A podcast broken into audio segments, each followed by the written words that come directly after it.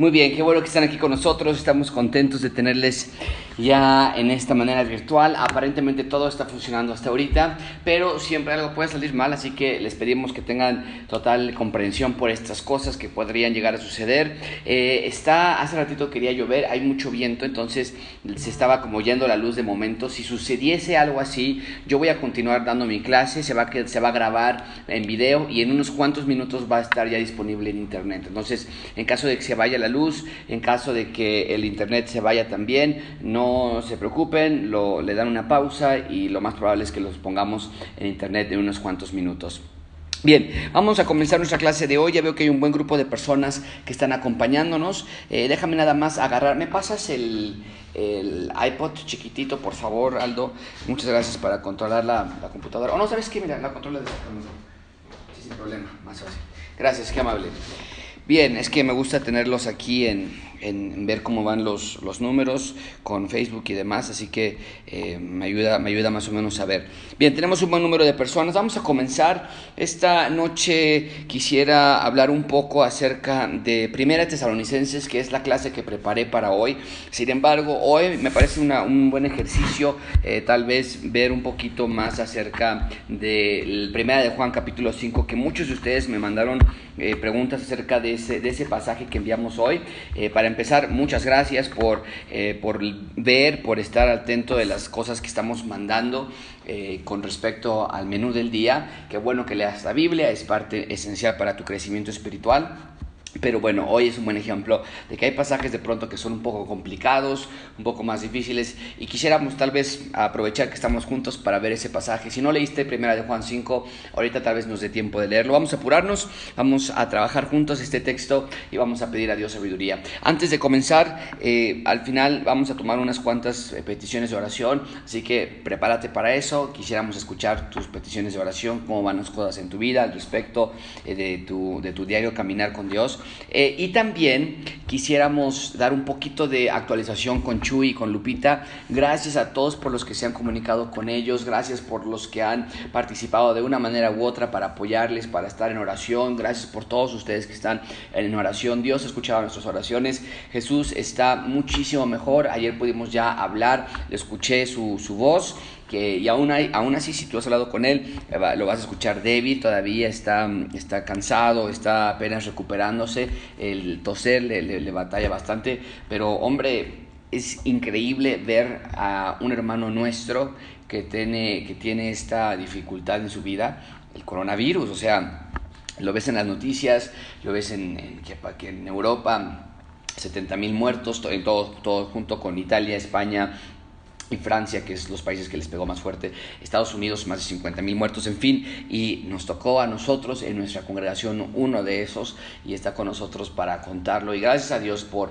por realmente por, por la protección sobre Chuy, estamos contentos. Le hicieron un examen de sangre a Lupita y estamos esperando los resultados. Lupita, si tienen los resultados, mándamelo y, poder dar informes de cómo va tu salud, pero estamos al pendiente de ellos, estamos ayudándoles con comida que estamos enviando, en fin, estamos tratando de ser de bendición a ellos y esperamos que Dios, de la misma manera que guardó a Chuy, también con Lupita, eh, va a ser una bendición poder tenerles aquí y juntos verles y dar gracias a Dios por las vidas de ellos dos, como las de todos los demás, desde luego, pero Vaya que la razón por la que no estamos juntos es por el coronavirus y Chuy le tocó, probablemente Lupita también. Así que bueno, agradecemos a Dios por la protección. Quería avisarles de esa parte, está mucho mejor ya, pero sigan orando, todavía es un proceso largo de, ese virus que, que, está trastornando el mundo entero.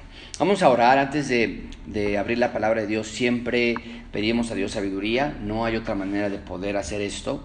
Si, algo, si alguno de nosotros podemos creer que abrir este libro es algo nada más natural, estamos muy equivocados, necesitamos la ayuda de Dios en nuestras vidas y es lo que vamos a hacer hoy. Así que la semana pasada estudiamos el primer capítulo, hoy me pareció prudente continuar con el siguiente capítulo, lo estudiamos, tenemos un tiempo juntos y después oramos eh, al final y vemos primera de Juan capítulo 5. ¿Qué les parece? Así que en sus casas, por favor, junto conmigo, oren. Señor, te damos gracias porque podemos estar juntos. Te damos gracias porque tú eres un Dios que provee para nuestras necesidades, que provee para nuestros miedos, que suple para nuestro eh, diario andar. Señor, y a pesar de todo eso, nosotros pecamos, caemos, nos alejamos de ti. Yo te ruego, Señor, que esta noche tú limpies nuestro corazón de todos los pecados que hemos cometido. Y, ahí en tu lugar, en tu casa, en tu sala, en tu carro, donde estés, pide a Dios limpieza por tus propios pecados. No dejes que esto nada más sea algo virtual, que me estás viendo, no, hazlo tú con Dios. Señor, limpia nuestros pecados de toda nuestra maldad. Tú nos has prometido limpieza. Tú nos has prometido que nos ayudarás en este proceso de transformación que a veces es tan lento por este cuerpo que es tan pesado de mover por la naturaleza pecaminosa. Señor, ayúdame a mí, a mi vida espiritual, en mi mente, a pensar en ti, a tener motivaciones correctas, a que todo lo que hago sea para tu gloria y no para mi gloria. Ayúdame a guiar a mi familia, a mis hijos. Ayúdame a guiar esta iglesia. Y cada uno de nosotros tengamos por alta seriedad el hecho de que queremos ser santos como tú eres santo, de obediencia, que no lo tomemos algo a la ligera. Te pedimos esto, Señor, en el nombre precioso de tu Hijo Jesucristo. Amén. Muy bien, para repasar nada más, la semana pasada eh, di las preguntas al inicio y después ya no las dimos al final, porque a veces me complica por el tiempo regresarlas, eh, regresar, pero bueno, vamos a hacer eso. ¿Qué les parece? Esta vez lo hacemos al revés. Vamos al texto primero y las preguntas las vemos al final. De esa manera nos podemos eh, ver las preguntas al final. Primera, Tesalonicenses capítulo 2.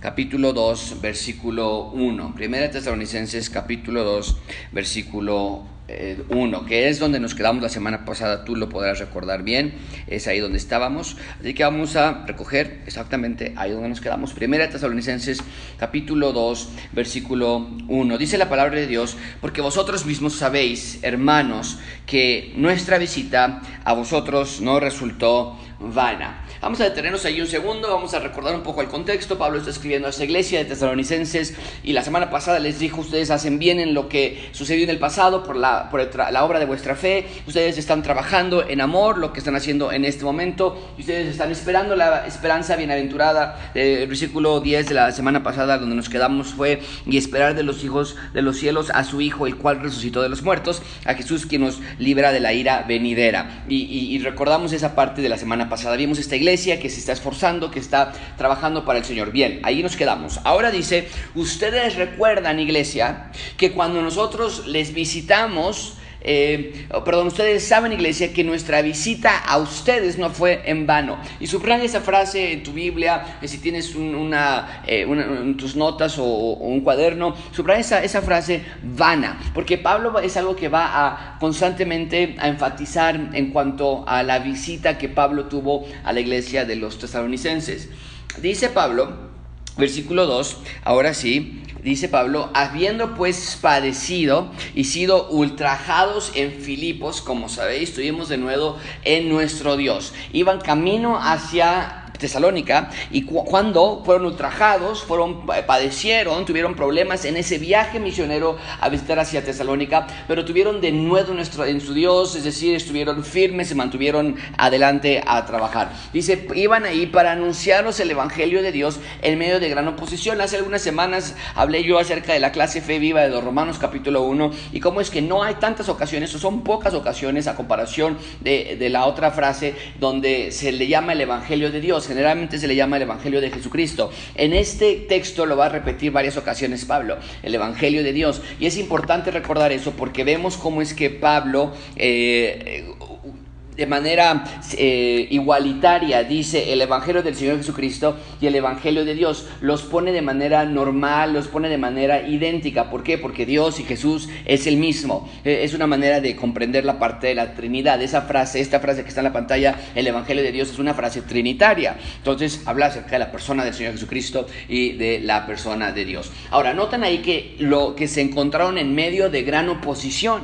Y para mí es importante que ustedes recuerden este tipo de frases lo leemos tan rápidamente que lo podemos olvidar. Pablo está yendo a hacer una obra buena, está yendo a compartir el Evangelio del Señor Jesucristo y encuentra oposición. ¿Y cuántas veces en nuestras vidas nosotros nos quejamos, nos dolemos, nos preguntamos por qué hay oposición en nuestras vidas cuando estamos, entre comillas, haciendo las cosas bien, nos justificamos nosotros? Pero te quiero recordar, el Señor Jesucristo nunca nos llamó a una vida de discipulado para vivir sin oposición o sin problema. El Señor Jesucristo nos llamó a una vida de discipulado para atravesar por las oposiciones con la ayuda de su mano. Es muy distinto. Y, aquí está el énfasis. El énfasis en una, en querer ser discípulo de Jesús para no atravesar por problemas, está en yo. El énfasis en ser discípulo del Señor Jesucristo para atravesar los problemas de la mano de Él está en Él. ¿Ves la diferencia en estos dos cuadros, en estos dos marcos? Cuando nosotros decimos, ¿por qué me pasa esto a mí? ¿Por qué yo me quedé sin trabajo? ¿Por qué yo no tengo salud? ¿Por qué se murió esta persona? ¿Por qué me detectaron esta enfermedad? Está haciendo la parte, y, nos estamos quejando con Dios, estamos viendo esa parte de yo egocéntrico. Sí soy discípulo tuyo, pero ¿por qué a mí? Pero cuando vemos la manera en la que el Señor Jesucristo nos ha llamado, que es atraviesen por estos problemas, con mi mano sosteniéndolos, entonces el énfasis se transforma por completo. Y es lo que Pablo está viendo aquí.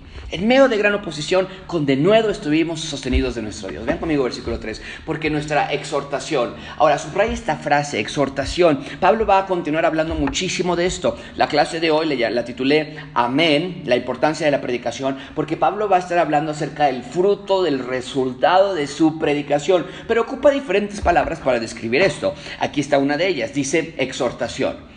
Esto es lo mismo que eh, predicación, pero la palabra exhortación tiende un poco más hacia el sentido de llamar la atención con intención de dirección, ¿no? Con, a, dar un énfasis en que la gente cambie de dirección. Y dice, nuestra exhortación no procedió de error, hablando de error doctrinal, no les enseñamos algo que fuera, que fuera aparte de las escrituras, dice Pablo, y tampoco fue de impureza, es decir, tampoco fue por algo que, una motivación impura en nuestra exhortación a ustedes. Y en tercer lugar, dice Pablo, tampoco fue por engaño, no los engañamos. Dice versículo 4, sino que cuando fuimos a predicar, cuando fuimos a exhortarles a ustedes, fuimos aprobados por Dios para que se nos confiase el Evangelio. Así hablamos. Entonces, estamos viendo aquí que Pablo fue con la aprobación, con el permiso de Dios, y esto nos recuerda a lo que había sucedido en el camino a Damasco, que Pablo recuenta, eh, que nosotros lo tenemos, eh, que Pablo lo recuenta varias veces y que nosotros lo tenemos en el libro de Hechos, eh, acerca de cómo Dios llamó a Pablo para ser un apóstol a los gentiles, el enviado a los gentiles. Y dice, nosotros fuimos certificados por Dios para que nos confiara el Evangelio. Y de esa manera así hablamos. Ahora nada más aquí, déjame hacer una pausa. Nosotros también tenemos el Evangelio en nuestras manos. Y es tu labor ir y compartir el Evangelio a otras personas.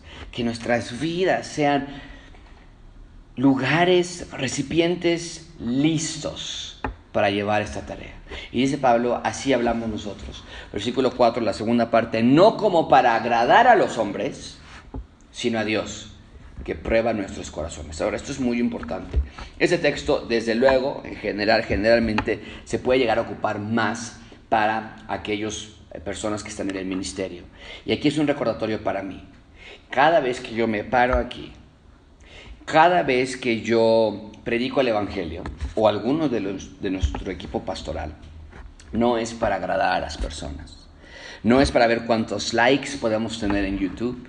No es para ver cuántos suscriptores se pueden llegar a nuestro canal y ser la iglesia más popular. Cuando hablamos nosotros aquí es simple y sencillamente, no para que ustedes salgan muy agradados con nosotros, sino para agradar a Dios. Y queremos ir versículo por versículo explicando la palabra de Dios, porque yo predico no para agradarlos a ustedes, yo, yo predico para agradar a Dios. Y es lo único que yo puedo decir. No tengo que decir nada más al respecto. Porque Él prueba mi corazón. Y Él va a ver si cuando estoy predicando hay algo que yo cambio de tono, de modo, de entonación, le resto un poco de importancia o le subo un poco de importancia. Cuando estoy alterando con la palabra de Dios, dice Dios, yo pruebo tus corazones. Esto es un gran llamado a toda nuestra tierra latinoamericana y también al pueblo anglosajón, desde luego también, pero podríamos contextualizarlo a nosotros. Hay que muchos pastores que nos levantamos sin preparar un sermón, sin preparar un estudio, sin oración, sin saber lo que vamos a decir y tomamos a la ligera esto. Y lo único que hacemos es un show, es un momento de entretener a las personas y que desgraciadamente a mí me gustan mucho los shows, me gustan mucho los entretenimientos, cuando engañas a las personas que están sentadas en las sillas y les gusta cómo predicas, en lugar de que se están alimentando de la palabra de Dios, Dios va a probar tus corazones y va a haber consecuencias de nuestros actos. Bueno, ahí está, versículo 5. Porque nunca usamos de palabras lisonjeras. Eso habla acerca de eh, manipulaciones. Nunca le estuvimos haciendo barba, vamos a ponerlo así. Como sabéis, ni encubrimos avaricia. Porque en esa parte, en esos momentos, y en nuestros días también, no vaya, los pastores, muchos predicadores, se meten esto para el dinero. Entonces, que tienen que dar, que Dios los va a bendecir, si dan más, que quién quiere dar, siembren la semilla. Y entonces se hace una farsa, se hace una manipulación. Son personas que tienen problemas con avaricia. Dice Pablo, nosotros no fue así. Y ocupa a Dios como testigo. Dios sabe. Dios que prueba mi corazón sabe que, como, que está como testigo de que yo nunca llegué a predicarles a ustedes con esta parte. Había personas que decían que Pablo predicaba por esos motivos. Es más, para explicar que él no lo hizo por avaricia, para explicar que él no tenía ninguna intención económica, dice versículo 6, no buscamos gloria de los hombres, ni de vosotros, ni de otros, aunque podíamos seros carga como apóstoles de Cristo. Fíjate lo que está diciendo Pablo aquí. Nosotros pudimos haber llegado a ustedes y decir, ustedes paguen nuestra manutención, ustedes sosténganos a nosotros porque somos enviados de Cristo para que nosotros podamos trabajar de tiempo completo. Pero dice Pablo, nosotros no estábamos buscando ni gloria de hombres, ni de ustedes, ni de nadie allá afuera, porque allá en ese, en ese entonces, y todavía ocurre hasta hoy día, el pastor más exitoso, el pastor más glorioso en sí mismo es el que tiene más seguidores en Facebook y el que hace los, los, los este, videos más eh, emocionales y cuántos likes tienes y se vuelve un vicio. Porque entonces al tú traer una plataforma tan grande, provocas que las personas estén esperando algo de ti y tengas que estar produciendo todo este material, todo este contenido que no es bíblico. Yo no estoy en oposición a algo que sea bíblico, que sea simplemente la Biblia. Eh, tenemos a, pastores, por ejemplo, como John MacArthur y John Piper y R.C. Sproul y, Jonathan Edwards en su tiempo que escribían y escribían y escribían y, sacan libros y sacan libros, pero, pero aunque yo no estoy peleado con eso, desde luego, estamos viviendo en una época donde sí hay muchísima ambición por querer tener la iglesia más ostentosa, más grande, con, con los seguidores más... Y, en Gracia Abundante siempre hemos hecho esto en claro, no nos interesan los números. Nunca nos han interesado los números. Los números son un indicador, sí, uno de muchos otros. Y hace algunos meses, ustedes lo recuerdan, dimos una encuesta de salud espiritual, donde esa es la clase de información que nos gusta. Confiesa tus pecados, estás leyendo tu Biblia en, por sí solo, tienes iglesia en casa, tres, cuatro preguntas más que les dimos, y esos son los números que nos gusta evaluar, cómo está la congregación en, espiritualmente. Los números no nos interesa, pero sí hay una, una corriente que empuja hacia esa dirección y que, déjame decirte, no es sencillo pelearla, es complicado porque obviamente, por otro lado, si queremos que la iglesia crezca, pero que crezca de la manera correcta. Y dice aquí Pablo, nosotros no buscábamos gloria de hombres, no buscamos gloria de ustedes y tampoco fuimos carga. En lugar de serles carga, dice versículo 7, antes fuimos tiernos entre vosotros. Y aquí es una de las primeras ilustraciones que va a ocupar Pablo con respecto a eh, ejemplos para ayudar a las personas a entender. Dice aquí, fuimos como la nodriza que cuida con ternura a sus propios hijos. Está hablando de un cuidado maternal. Y Pablo dice, cuando llegamos a ustedes, lo que menos queríamos era explotarlos, abusarlos, engañarlos. Lo que más queríamos era tener cuidado como una madre tiene con sus propios hijos. Qué hermosa ilustración es esa, ¿no es cierto? Versículo 8. Tan grande es nuestro afecto por vosotros que hubiéramos querido entregaros no solo el Evangelio de Dios, segunda ocasión en la que ocupa esta frase, márcalo bien en tu Biblia, Evangelio de Dios, sino también que hubiéramos querido entregar nuestras propias vidas porque habéis llegado a sernos muy queridos. Fíjate el amor que hay entre la iglesia y el pastor, el pastor fundador Pablo, la iglesia, la iglesia de aquí. Vemos el amor que hay, la transparencia que hay entre Pablo y su iglesia. Versículo 9, porque os acordáis, hermanos, de nuestro trabajo y fatiga. Ustedes se acuerdan. No les cobramos, no fuimos por dinero, no fuimos a, pedirles la, la ofrenda como si fuera una tanda, sino que trabajamos. Tomaron ellos empleos de noche y de día para no ser gravosos a ninguno de vosotros. Os predicamos el Evangelio de Dios. Tercera ocasión en la que ocupa esta frase. Fíjate que no es coincidencia. El Evangelio de Dios. Trabajamos y no provocamos ninguna clase de carga para ustedes. Y estos son aspectos importantes que yo tengo que evaluar como pastor, que ustedes tienen que evaluar como iglesia y evaluar la clase de relación que hay entre nosotros. Si algún día, y, yo lo, he sido muy claro al respecto desde el inicio que plantamos Gracia Abundante, yo comienzo a enseñar algo que es no teológico, no correcto, no sano, o como en este caso, hacer gravoso para ustedes, y pedir y pedir y pedir, en lugar de trabajar y, ayudar a ustedes, el que se tiene que ir soy yo, no ustedes. ¿De acuerdo? Eso es muy importante que ustedes lo entiendan. Y con eso detendríamos la terrible inmigración que hay de iglesias en México. Que una persona sale y otra persona sale y otra persona. Ahora sabemos hay iglesias totalmente no sanas teológicamente. Ahí por favor, hazme el favor de salir de allí. Pero cuando hay una iglesia sana y llega un pastor que no está enseñando algo sano, se tiene que ir es él, no la iglesia. O llega un pastor a querer ser gravoso, a querer extorsionar a las personas con dinero. El que se tiene que ir es él, no la iglesia.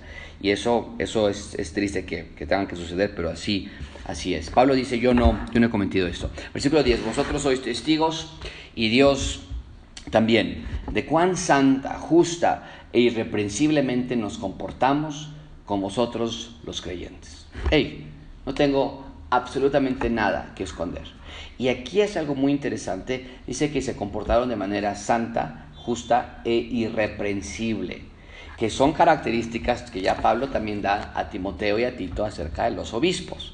Tienen que ser irreprensibles. ¿Qué quiere decir irreprensible? Si tuve esta conversación con alguien hace algunas semanas, no significa perfecto, porque Pablo después escribe a, a los Romanos capítulo 7, les dice, Déjame, yo te lo leo para que tú lo escuches, porque parece que hay una contradicción. Pablo dice, miserable de mí, ¿quién me librará de este cuerpo de maldad? Hay una ley en mi ser que es la ley del pecado que está en mis miembros. Entonces, por un lado a los romanos le dice, soy un pecador, a los tesalonicenses les dice, soy justo, santo e irreprensible. ¿Cuál de los dos, Pablo? Y la respuesta es, los dos. Una persona irreprensible no es una persona perfecta. Una persona irreprensible es una persona transparente. Es decir, que en su vida no hay una doble vida es transparente, transparentemente imperfecto, desde luego. Tiene problemas con su esposa, tiene problemas con sus hijos, batalla en esta área, batalla en esta otra, pero es irreprensible en el sentido de que la Biblia nos indica cuando alguien caiga en pecado, tienen que arrepentirse de su pecado. Y si tú vas a marcar con el dedo a alguien, tú hiciste esto, esa persona tiene que ser irreprensible en el sentido de decir, sí lo hice, me arrepentí de mi pecado, le pedí perdón a mi esposa y estamos bien, estoy trabajando en mi área, en, esa parte de, mi vida. ¿De acuerdo? Ahora, eso no es licencia, como siempre, por favor, para... Sí, ya le pegué a mi esposa ayer y ya le pedí perdón a Dios. No, no estamos hablando de eso. Eso no es irreprensible. Una persona que es irreprensible, ya por ejemplo, es un ejemplo burdo, pero de violencia familiar, es, por favor, la violencia familiar es la punta del iceberg. Venías todo con un cáncer por abajo que nunca le pediste perdón a Dios, que nunca te arrepentiste genuinamente y que vienes arrastrando, no eres irreprensible.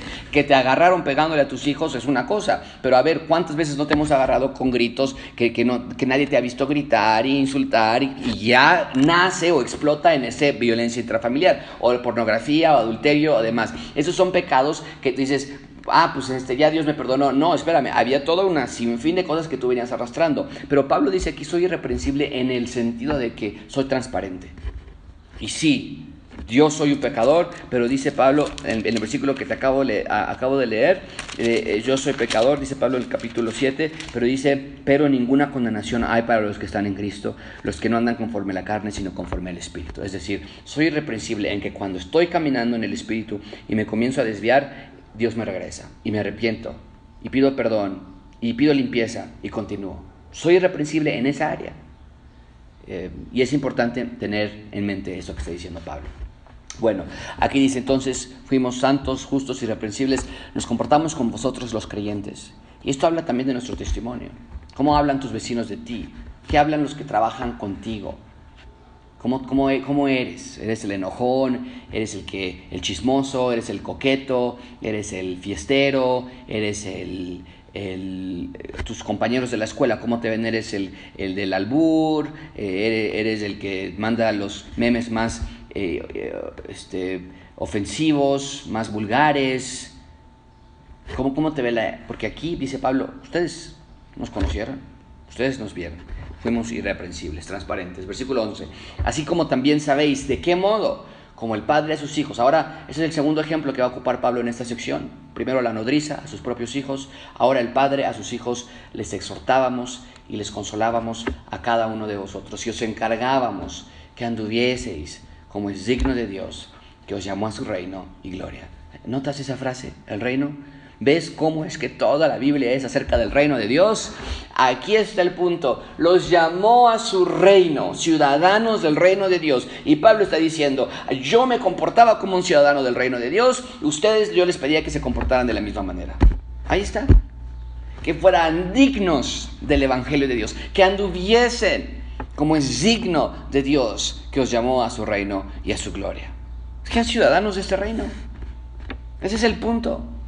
Y, este domingo no van a querer perderse la clase este domingo, pero quiero enfatizarlo todavía más. Estoy escribiendo un libro para mis hijos, espero que algún día se pueda vender. Es un libro de, para niños, pero estoy haciendo la, correlación de que estamos nosotros en esta tierra no para huir Estamos en esta tierra, dice Pablo, para andar aquí y ahora como es digno del reino de Dios.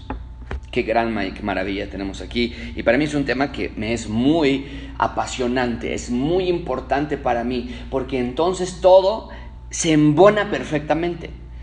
Ya no, ya no tengo yo que decir, no voy a mentir porque Dios me va a castigar, no voy a adulterar porque si no me van a correr de la iglesia, no voy a ver pornografía porque qué tal si mis hijos me encuentran. Cambia por completo con esta perspectiva. Es que yo ya no soy ciudadano de este mundo oscuro. No voy a mentir, no voy a adulterar, no voy a ver pornografía, porque esa ya no es mi identidad. ¡Wow! cambia por completo. Porque si queremos nada más ser moralistas, la moralidad te va a llevar nada más hasta cierto grado. O sea, hay estudios totalmente eh, de todo, de cualquier lado que tú te puedas imaginar. Hay estudios que hablan acerca de los daños que la pornografía provoca. Universidades, personas seculares. Y te van a decir, no la veas. Denigra a las mujeres y objetiviza a tus hijas, al, sexo femenino. Y, está, y desde luego, por favor, pero la moralidad nada más te va a llevar hasta cierto punto. Necesitamos algo más fuerte y es el Evangelio de Dios. Es andar dignos como Él nos llamó a su reino y a su gloria. Bueno, vamos a ver rápidamente las preguntas. ¿De qué se trata este texto? Se trata, sin lugar a dudas, acerca de la importancia que tiene la predicación de Pablo o la predicación de la palabra de Dios, ¿no? Eh, para transformar vidas, ¿no? Porque Pablo constantemente dice, nosotros no los agravamos, nosotros no los presionamos, nosotros les exhortábamos y al final nosotros les encargábamos. Entonces habla mucho de esta predicación que ellos tuvieron, que era una predicación con palabras, era una predicación también con sus vidas, porque Pablo constantemente está diciendo, ustedes vieron, ustedes escucharon, ustedes estuvieron con nosotros y vieron que nunca hicimos algo de manera injusta. Número dos, ¿cuál es la única interpretación de este texto? La única interpretación de este texto es, la palabra de Dios nos transforma a tal grado que vamos a andar como ciudadanos del reino de Dios o, como lo dice Pablo aquí, vamos a andar dignos de Dios que nos llamó a su reino. Esa es la única interpretación. La palabra de Dios nos debe transformar. Transformó a Pablo, transformó a la iglesia, nos debe transformar a nosotros. Te está transformando a ti. Y te invito, amigo, por favor, a que no veas como algo normal que no leas las escrituras. Te invito, primera de Juan es un gran libro, no sabes qué leer, segunda de Pedro es un gran libro. Y vaya, estoy diciendo eso toda la Biblia, ¿no? Pero bueno, una recomendación. Me gustaría que leyera segunda de Pedro, muy probablemente que estén orando mañana. Eh, sí, mañana creo que me, a partir de mi, agenda voy a decidir qué vamos a predicar después de Lucas, que se acabó o que se va a acabar en un par de semanas, pero probablemente vamos a ir para primera, para segunda de Pedro, empieza a estudiar o sea, tenemos que leer la palabra de Dios. La única interpretación de este texto es, eh, les visitamos, exhortamos, palabras, eh, afecto, trabajamos, exhortamos, consolábamos, les encargamos. Ve todos esos verbos. No, no sé, no sé, esto no es de ciencia, ¿eh? Nada más empiezas a ver todos los verbos donde Pablo dice, les hablamos, les consolamos, les encargábamos, les exhortábamos. Esto es la predicación de la palabra de Dios que transformó sus vidas. ¿Cómo está la tuya? Esa es la interpretación de este texto. Número tres, ¿qué entendió la audiencia original al escuchar este texto? Bueno, los tesalonicenses al recibir este texto se dieron cuenta de la transparencia de Pablo y de la importancia de las palabras de Dios que tienen en sus propias vidas, de andar como es digno del reino de Dios. Eso es lo que entendieron. ¿Cómo se aplica este texto a mi vida? Bueno, Aquí ya te lo dejo a ti de tarea, ¿no? Pero yo ya di varias opciones, varios ejemplos a lo largo de esta clase. Te doy dos o tres si quieres ahorita antes de pasarnos a la siguiente pregunta. A la siguiente pregunta. ¿Cómo se aplica este evangelio a mi vida? Ahora sí ya puede ser de manera eh, personal, ¿no? Y yo te dije al inicio cuando dice que a pesar de gran oposición, ah, bueno, eso se aplica a mi vida en el sentido de que no tengo que estar quejándome si, si estoy perdiendo mi trabajo o si me falta o si tengo problemas hay gran oposición en Pablo, también la habrá en mí. Podemos aplicar esto a, nuestros, a nuestras propias vidas de esa manera. Eh, nuestra exhortación no procedió de error, de, eh, de, error ni de impureza. Tal vez yo he estado escuchando clases o conferencias o ideologías que son de error. Yo no puedo estar escuchando lo que sea de error. Entonces, ¿ves cómo aquí cambia? E, es, es, algo ya a ti, pero tú tienes que aplicarlo a tu propia vida. No cambiarle el significado, sino aplicarlo. ¿Cómo me lleva al tema central de redención en Cristo? Bueno, vaya, aquí tenemos el Evangelio de Dios en tres diferentes ocasiones, la frase literalmente, y al final el versículo 12 nos dice que es el reino de Dios. Vaya, ahí está todo el tema central. Esta frase del versículo 12, los encargamos que estuvieses como es digno que os llamó a su reino, se conecta con Génesis capítulo 1, con Génesis capítulo 6, se conecta con el libro de Reyes, con David, con Salmos 2, se conecta con toda la Biblia. simple hecho de que estamos hablando del reino de Dios. Entonces es muy importante que hagamos esto. ¿Cómo describe a Dios? Describe a un Dios que llama. ¿No es cierto? Lo que está diciendo aquí. El Evangelio de Dios les anunciamos, el Evangelio de Dios les anunciamos, porque Él les está llamando a ustedes a su reino. El Evangelio de Dios está de este lado, Pablo está aquí en medio, Tesalonicenses está de este otro lado, y lo único que está haciendo Pablo es el vehículo por el cual este Evangelio está diciendo, ¡Hey! Te estoy llamando de vuelta a mi reino. ¿Ves cómo se escribe a Dios? Como un Dios que llama, envía para llamar a las personas a su reino. Qué, qué gran texto tenemos aquí. Ok, vamos a rapidísimo a Primera de Juan, que es un, un texto que para los que van llegando más eh, apenas ahorita, vayan conmigo Primera de Juan. Este no lo tengo en, en, las pantallas, esto lo trabajamos ya con anticipación. Todos nuestros recursos que tenemos aquí, Francisco hace un gran trabajo en tenerlo con gran anticipación. Entonces todo ya está aquí preparado para que nunca nos agarre la prisa. Ya tenemos la clase del viernes lista, tenemos la clase de este domingo ya lista en las computadoras, en las televisiones, tenemos la clase de en 15 días ya lista también, preparada hasta el último punto. Queremos siempre darles la mejor eh, servicio a ustedes y nada, nunca sacarlo de la manga, como dice aquí Pablo, nunca, nada con palabras lisonjeras para agradarlos a ustedes, todo está pre-preparado. Pero bueno, hoy preguntaron varios acerca de este texto que déjame decirte, es un texto complicado. Entonces, vamos a analizarlo juntos, tenemos unos cuantos minutos. ¿Qué les parece si lo hacemos? Pónganme una manita así si quieren que lo hagamos y si no, ni modo porque lo vamos a hacer aún así, pero que se llene de manitas para que digan, sí, vamos a estudiar otro texto. ¿Qué te parece?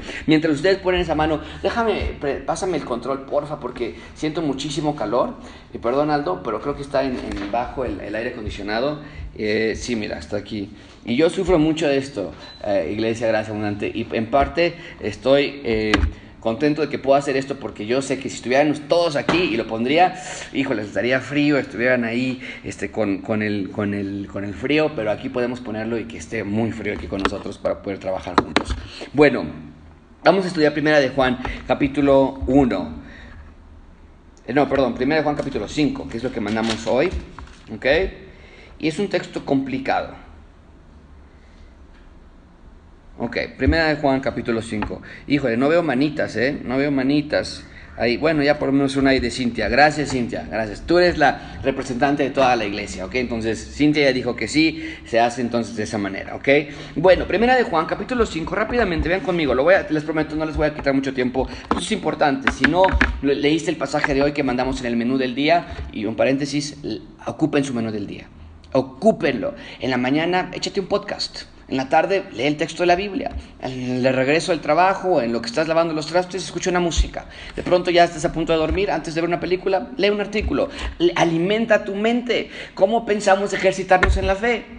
No hay otra manera. Pregúntale a una nutrióloga. A ver, ¿cómo le hago para comer bien? Te va a decir, pues arma tu esquema y hazlo. ¿Cómo lo hacemos? ¿Cómo, cómo vamos a, poder crecer espiritualmente? Pues alimentándonos, ¿no? Entonces a veces, híjole, es que no entiendo, es que me cuesta trabajo, es que, es que no sé de dónde empezar. Pues empezamos de algún lugar y el menú del día es un muy buen recurso que te podemos dar. Primera de Juan capítulo 5. Dice, versículo 5.1. Ábranlo en sus Biblias, les vuelvo a insistir, no está aquí en la pantalla. Versículo 1. Todo aquel que cree que Jesús es el Cristo es nacido de Dios. Punto. Esto es la respuesta al versículo 17 eh, eh, eh, o versículo 16, que el pecado que va a muerte. Entonces, ya desde el inicio, por eso es tan importante el contexto, ya desde el inicio nos dice aquí, todo aquel que cree en Jesús, que Jesús es el Cristo, es nacido de Dios, y todo el que ama al que engendró, ama también al que ha sido engendrado por él. Punto. Ya, eres creyente, eres nacido de Dios, todo el que cree que Jesús es el Cristo. No puedes ya perder tu vida. Y quiero que subrayes en tus Biblias o en tus notas cuántas veces se habla de la palabra vida o vida eterna. Márcalo. Versículo 2. En esto conocemos que amamos a los hijos de Dios. Cuando amamos a Dios y guardamos sus mandamientos. Ahí está. En esto conocemos, hay certeza, no hay, no hay nada de duda. Versículo 3. Pues este es el amor de Dios, que guardemos sus mandamientos y sus mandamientos no son gravosos.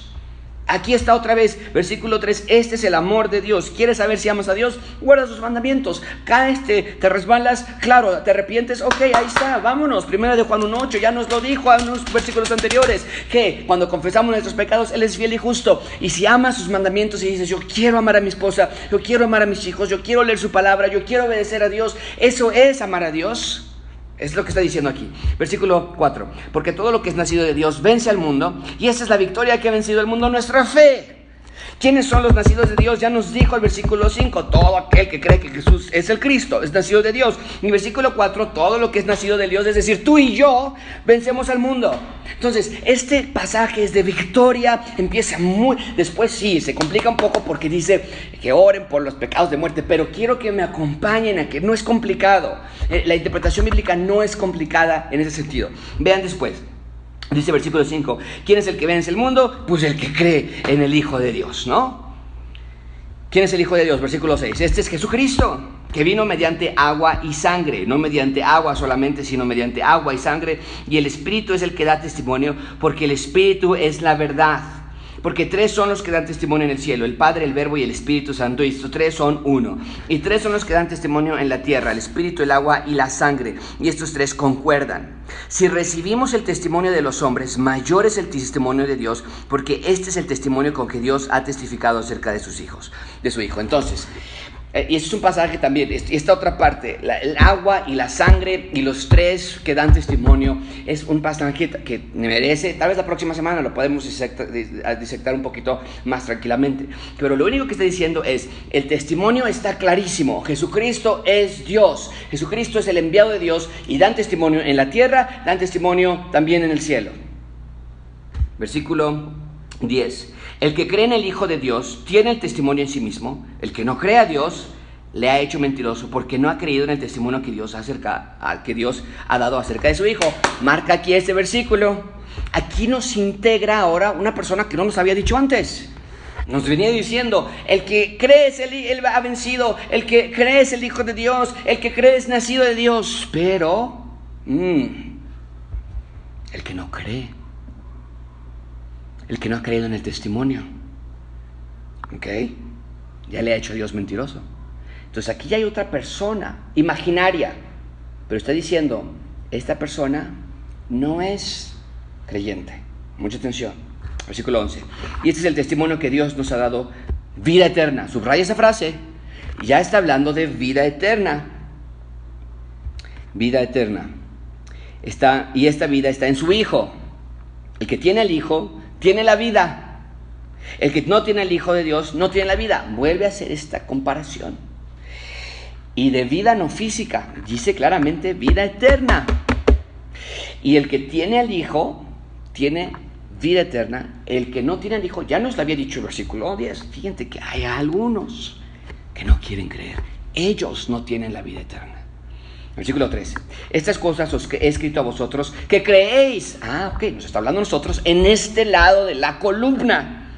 A los que creemos en el nombre del Hijo de Dios se conecta con 5.1. Ya nos había dicho que todo aquel que cree en Jesús es el Cristo. Vean cómo se conecta. Ya nos lo había dicho. Si estuviera con mis hijos, con Natalia y con Santiago, yo les preguntaría, ¿ya nos dijo algo de creer en el nombre? Sí, y haríamos una flecha hasta el versículo 1.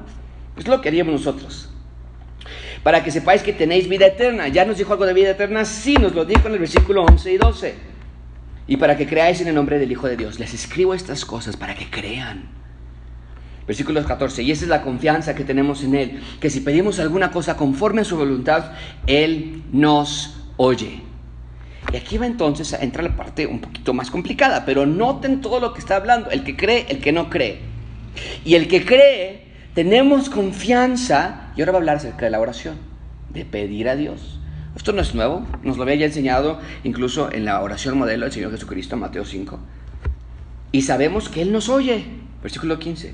En cualquiera cosa que pidamos. Bueno, cualquiera cosa que pidamos, nos dice versículo 14, conforme a su voluntad.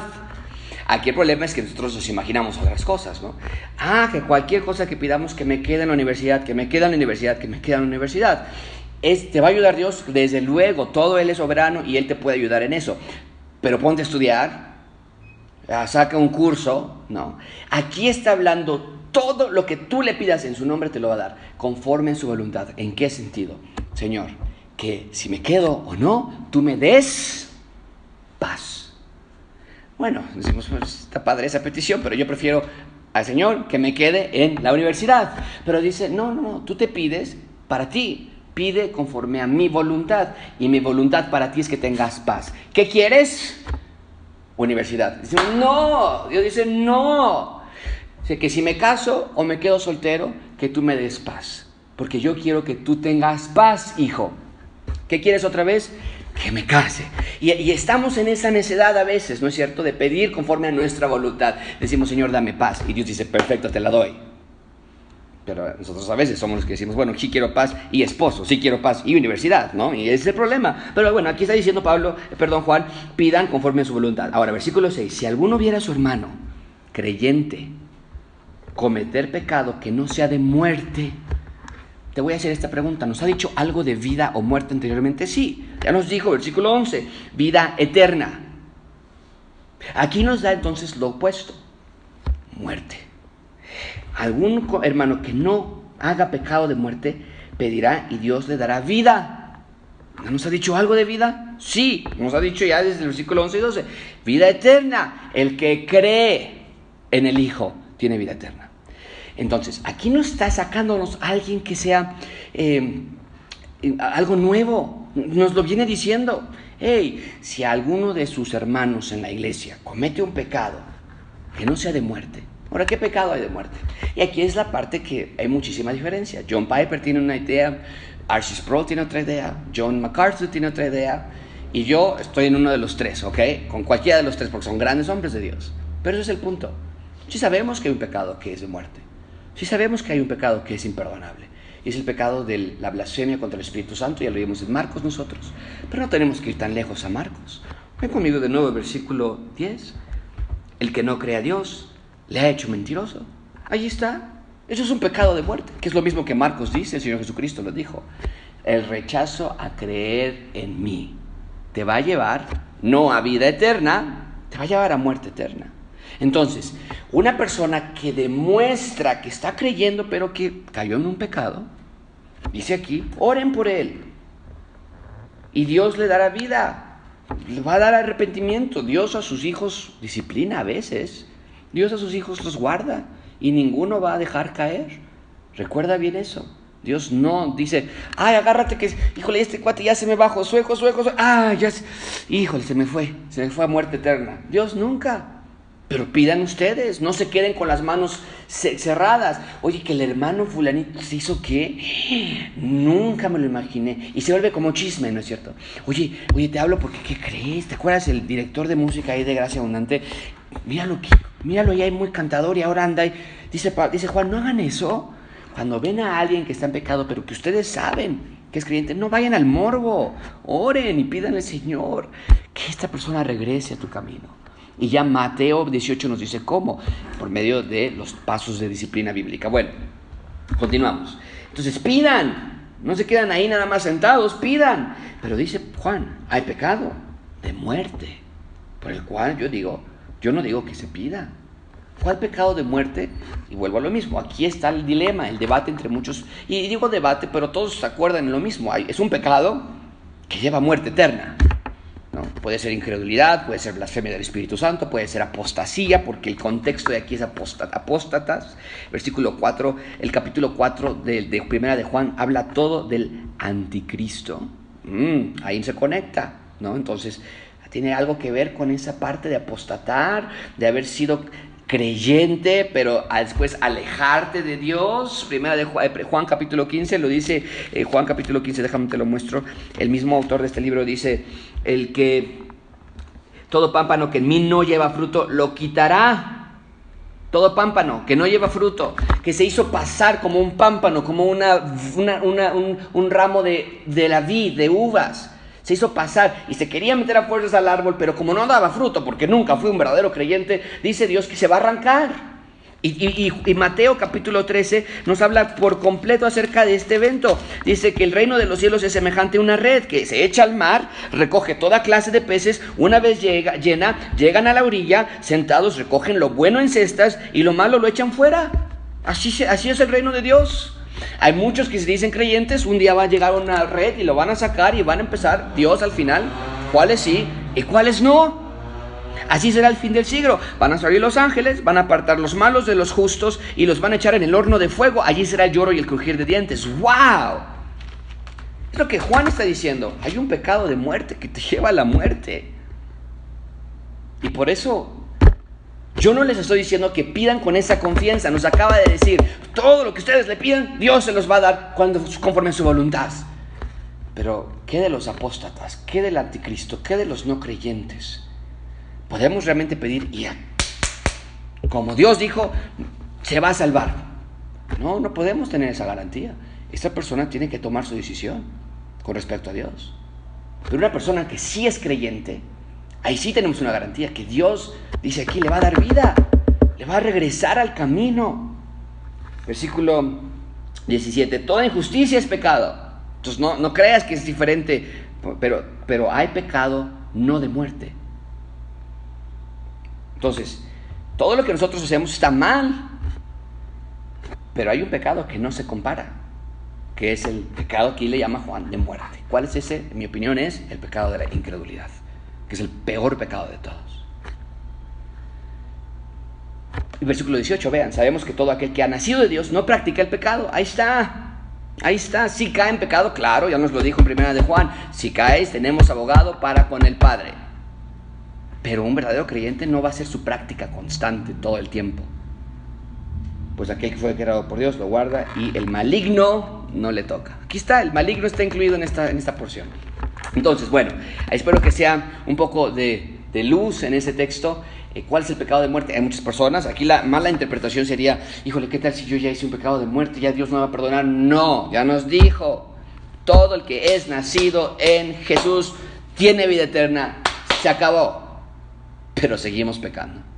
Y cuando caemos en pecado, nos tenemos que arrepentir nosotros y los que están en la iglesia, dice aquí, oren por él, porque todos vamos a caer. Y esto nos debe ser una llamada de atención, amigos. En gracia abundante, mucho cuidado el día que alguien caiga en un pecado en nuestra iglesia y que se ocupe como un lugar de morbo. No me va a sorprender en lo mínimo el día que algo salga de alguien. Por favor, yo siempre lo he dicho, esto es un hospital. Es en las iglesias donde se pone aquí el estándar, que ahí sí se ocupa hasta como una manera de, chisme, de burla, de morbosidad. Que fulanito lo encontré peleándose con su esposa. y míralo aquí cómo está. Qué horripilante lugar así. Aquí no. Aquí no nos va a... Oye, que lo escuchaste pelear. Estaban peleando, voy a orar por ellos. Y ya no me cuentes más, no necesito más detalles de chisme. Voy a orar por ellos. Eso es lo que me dice primera de. ¿Ok? Eso, eso es lo que significa este texto. Bueno, espero que sea de bendición para ustedes. ¡Wow! ¡Qué bueno! Todas las manitas ahí. Excelente. Muy bien. Ok, déjame ver algunas peticiones aquí rápidamente que sí vi que llegaron. Eh, saludos a todos. Eh, voy a decir rápidamente Gladys Silvana, qué bueno que están con nosotros. Cristina Hernández, Liz Hernández, Brenda Pérez, Ivonne Lizeth Pérez, Ofelia Farfán, Sergio, eh, Francisco Díaz Gómez, Blanca Hernández Hernández, Miguel y, Ollani. Dice aquí Miguel Ollani, portición por favor por mi tío Luis y Miriam por salvación y salud física para ambos. Me platicaron un poquito de lo que pasó, de lo que está sucediendo ahí con ellos. Oren por ellos, por favor. Son personas que necesitan el Evangelio y el Evangelio de Dios está para eso, para, para las personas que necesitan. Oren por ellos, oren por su salvación. Gina Baglietto, eh, Aroncito, eh, qué bueno que están con nosotros, Lemuel, Lino, Cintia Araujo, Tommy Hernández, Gaby Anguiano, Miguel Rodríguez, Aroncito otra vez. Bueno, aquí ya están las manitas, ya lo van a poner. Eh, aquí les llamamos por favor orar por Paco por salud o mitotota. Ok, ¿será Paco nuestro Paco, eh, Paco, Paco, Paco, el nuestro, o alguna otra persona? Y si es Paco, entonces hay que nos digan qué pasó, porque eh, yo no sabía algo de, ahí, de Paco. Pero bueno, hay que estar orando por él de cualquier manera. Aquí voy a ver en Facebook rápidamente. Luis María Ruiz Guzmán, ah, perdón. Eh, la hermana Mendiola, buenas noches. Columba Vázquez, Gaby Durán. Sandra Elena Maldonado, Ali Barragán, Alejandro Humada, Luis María Ruiz Guzmán, Isaí Vázquez, María Carmen Blanco, de Jesús López, ahí está Chuy, un saludo, un saludo a todos, por favor, los que están en Face, creo que Chuy está en Facebook, mándenle un saludo ahí desde Face a, Chuy, que ya por fin nos está pudiendo ver, qué bueno que está con nosotros Chuy, un abrazo. Alexia eh, está con nosotros también, Mari Carmen, eh, Ica Canseco, Ica Canseco, Gaby Durán otra vez ahí, eh, Mari, Caballero, bueno, hay otros que, que dicen que nos están viendo, nos están viendo, nos están viendo, Emma Bustos, Erika Saldaña, Vidiana, Viri, Jerry, buenas noches Jerry, Lupita, ahí está, Cintia, bueno, muy bien, ahí están. Ana Jiménez, saludos Ana, a Elías, por favor, a tu mami, un fuerte saludo. Luz María Ruiz Guzmán, Ahí está Luma, Cintia otra vez. A orar por mi abuelito Antonio Soto y mi tío Fernando Soto. Necesitan mucha oración. Ahí está, hermanos. Familiares de Cintia, de eh, Alejandro y Alex y Lulú.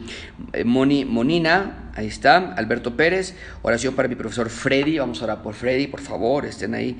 Eh, y dice Lupita Ruiz, sí es Paquito. Ah, ok, es nuestro Paco, está malito. Sí, me dijo que se sentía mal, pero no sabía que se que se enfermó más. Ok, Gaby Jiménez, ahí está eh, Keila, Alberto Pérez, Jesús y Lupita, muy bien. Amanda y Norma, por el trabajo en la Casa de las Uñas, muy bien. por el trabajo. Muy bien, saludos todos, todos saluden a Chuy que están ahí. También los de Facebook, mándenle saludos, aunque no te va a ver, pero mándele que quede grabado. Bueno, vamos a hablar todos juntos por esas peticiones ahí en sus casas ustedes. Y recuerden, ahorita les ponemos aquí abajo, la siguiente celebración es el viernes a las 10 de la mañana. Se nos ha pasado anunciar tal vez esa y, y algunas personas nos han dicho, yo no sabía que algo había a las 10 de la mañana, pero es más breve, ¿ok? Tratamos de hacerlas breves todo, porque nos han dicho más de media hora, no ustedes, pero estadísticamente dice más de media hora la gente se empieza a perder. Entonces queremos tener cuidado de eso. Bueno, estamos estudiando la Biblia juntos y, eso, cuando está divertido, cuando está emocionante, yo creo que no tiene límite, ¿verdad? Cuando a veces sí hay clases que de pronto están muy aburridas, me pasaba en la universidad que decía ya eh, llevan 20 minutos y siento que lleva una hora, pero espero que por lo menos a ustedes se les pase rápidamente. Juntos oramos, todos, todos en, en, eh, en oración. Señor, te damos gracias porque como iglesia podemos estar de manera virtual, juntos. Tú nos ves, aunque no estamos aquí juntos, tú sí nos ves, que estamos estudiando y tenemos ganas, tenemos deseo, pero la carne es débil. Señor, pero más fuerte, más poderoso es el que está en nosotros que el que está en el mundo. Y clamamos esa promesa, nos abrazamos de ella. Porque nos dice aquí primera de Juan, el que está en Jesús ha vencido al mundo. Así que ayúdanos, Padre, a vivir de una manera vencedora. Te pedimos por nuestra, nuestra iglesia, por los familiares de las personas que hemos mencionado, por Chuy, por Lupita, por la salvación del profesor de Alberto, por eh, las familias que están en dificultad económica por la pandemia o por la, eh, cuarentena que estamos pasando, la contingencia. Yo, yo te pido por los matrimonios de nuestra iglesia, yo te pido por las familias que se acerquen más a ti y que cuando estemos juntos otra vez pueda ser un tiempo de crecimiento, no de desaceleración, pero más bien de aumento de nuestra fe y de nuestra, nuestra manera de vivir espiritualmente. Te damos gracias por tu amor. En el nombre de Cristo Jesús. Amén. Muy bien, hermanos, nos vemos el viernes de nuevo entonces a las 10 de la mañana. No se les pase, es una, vamos a estar estudiando el Salmo 72. Entonces ya lo tenemos listo también. Salmo 72, un par de anuncios. Si no te has tomado la foto en el collage, tengo una foto más para los que se la tomaron y me dijeron, oye, bueno, no me han dicho nadie, pero si, si me mandaste fotografía, Francisco, y no saliste en el collage, es porque ya nos, sobraba, nos faltaban más fotografías, entonces las estamos acumulando y este fin de semana las vamos a volver a poner otra vez. Entonces no te preocupes, vas a estar ahí en el collage. Pero los que no se tomaron foto, mándenosla, es, es divertido, ¿a poco no? Podemos vernos todos ahí, estábamos contando, éramos más de 100 personas en las fotos y hubo muchas otras que no enviaron. Entonces es, es algo emocionante ver, wow, estamos ahí todos al mismo tiempo viendo la celebración Qué bueno, me da muchísimo gusto. Entonces, mándanos una foto de esa manera, el devocional a las 10 de la mañana y iba a mencionar algo más, pero bueno, ya después mandamos. Ah, este. Eh, los noticias de Diario de Su Gracia, escuchen esas noticias que estoy mandando cada mañana y escuchen el podcast que envié acerca de cinco razones por las que me abstengo del alcohol. Es algo personal, pero quiero compartirlo con ustedes, va a ser de mucha bendición, compártelo con otras personas también. Bueno, no podemos esperar para verlos. Aunque están muy bonitas aquí las fotos que aparecen de sus perfiles, que es una en YouTube es un círculo así y un, cuerpito ahí nada más, aunque están muy bonitas, queremos verlos a ustedes. Así que no, espera, no podemos esperar para verlos. Líderes de comunidades misionales, por favor les ruego que hagan sus reuniones semanales que les hemos pedido. También a los líderes de los equipos que estén en comunicación con Francisco, les va a dar instrucciones. Queremos vernos, queremos estar juntos. Gracias por su amor, gracias por sus mensajes, gracias por sus ofrendas, gracias por sus oraciones los unos por los otros. Que descansen, buena noche, nos vemos el viernes a las 10 de la mañana. Hasta pronto.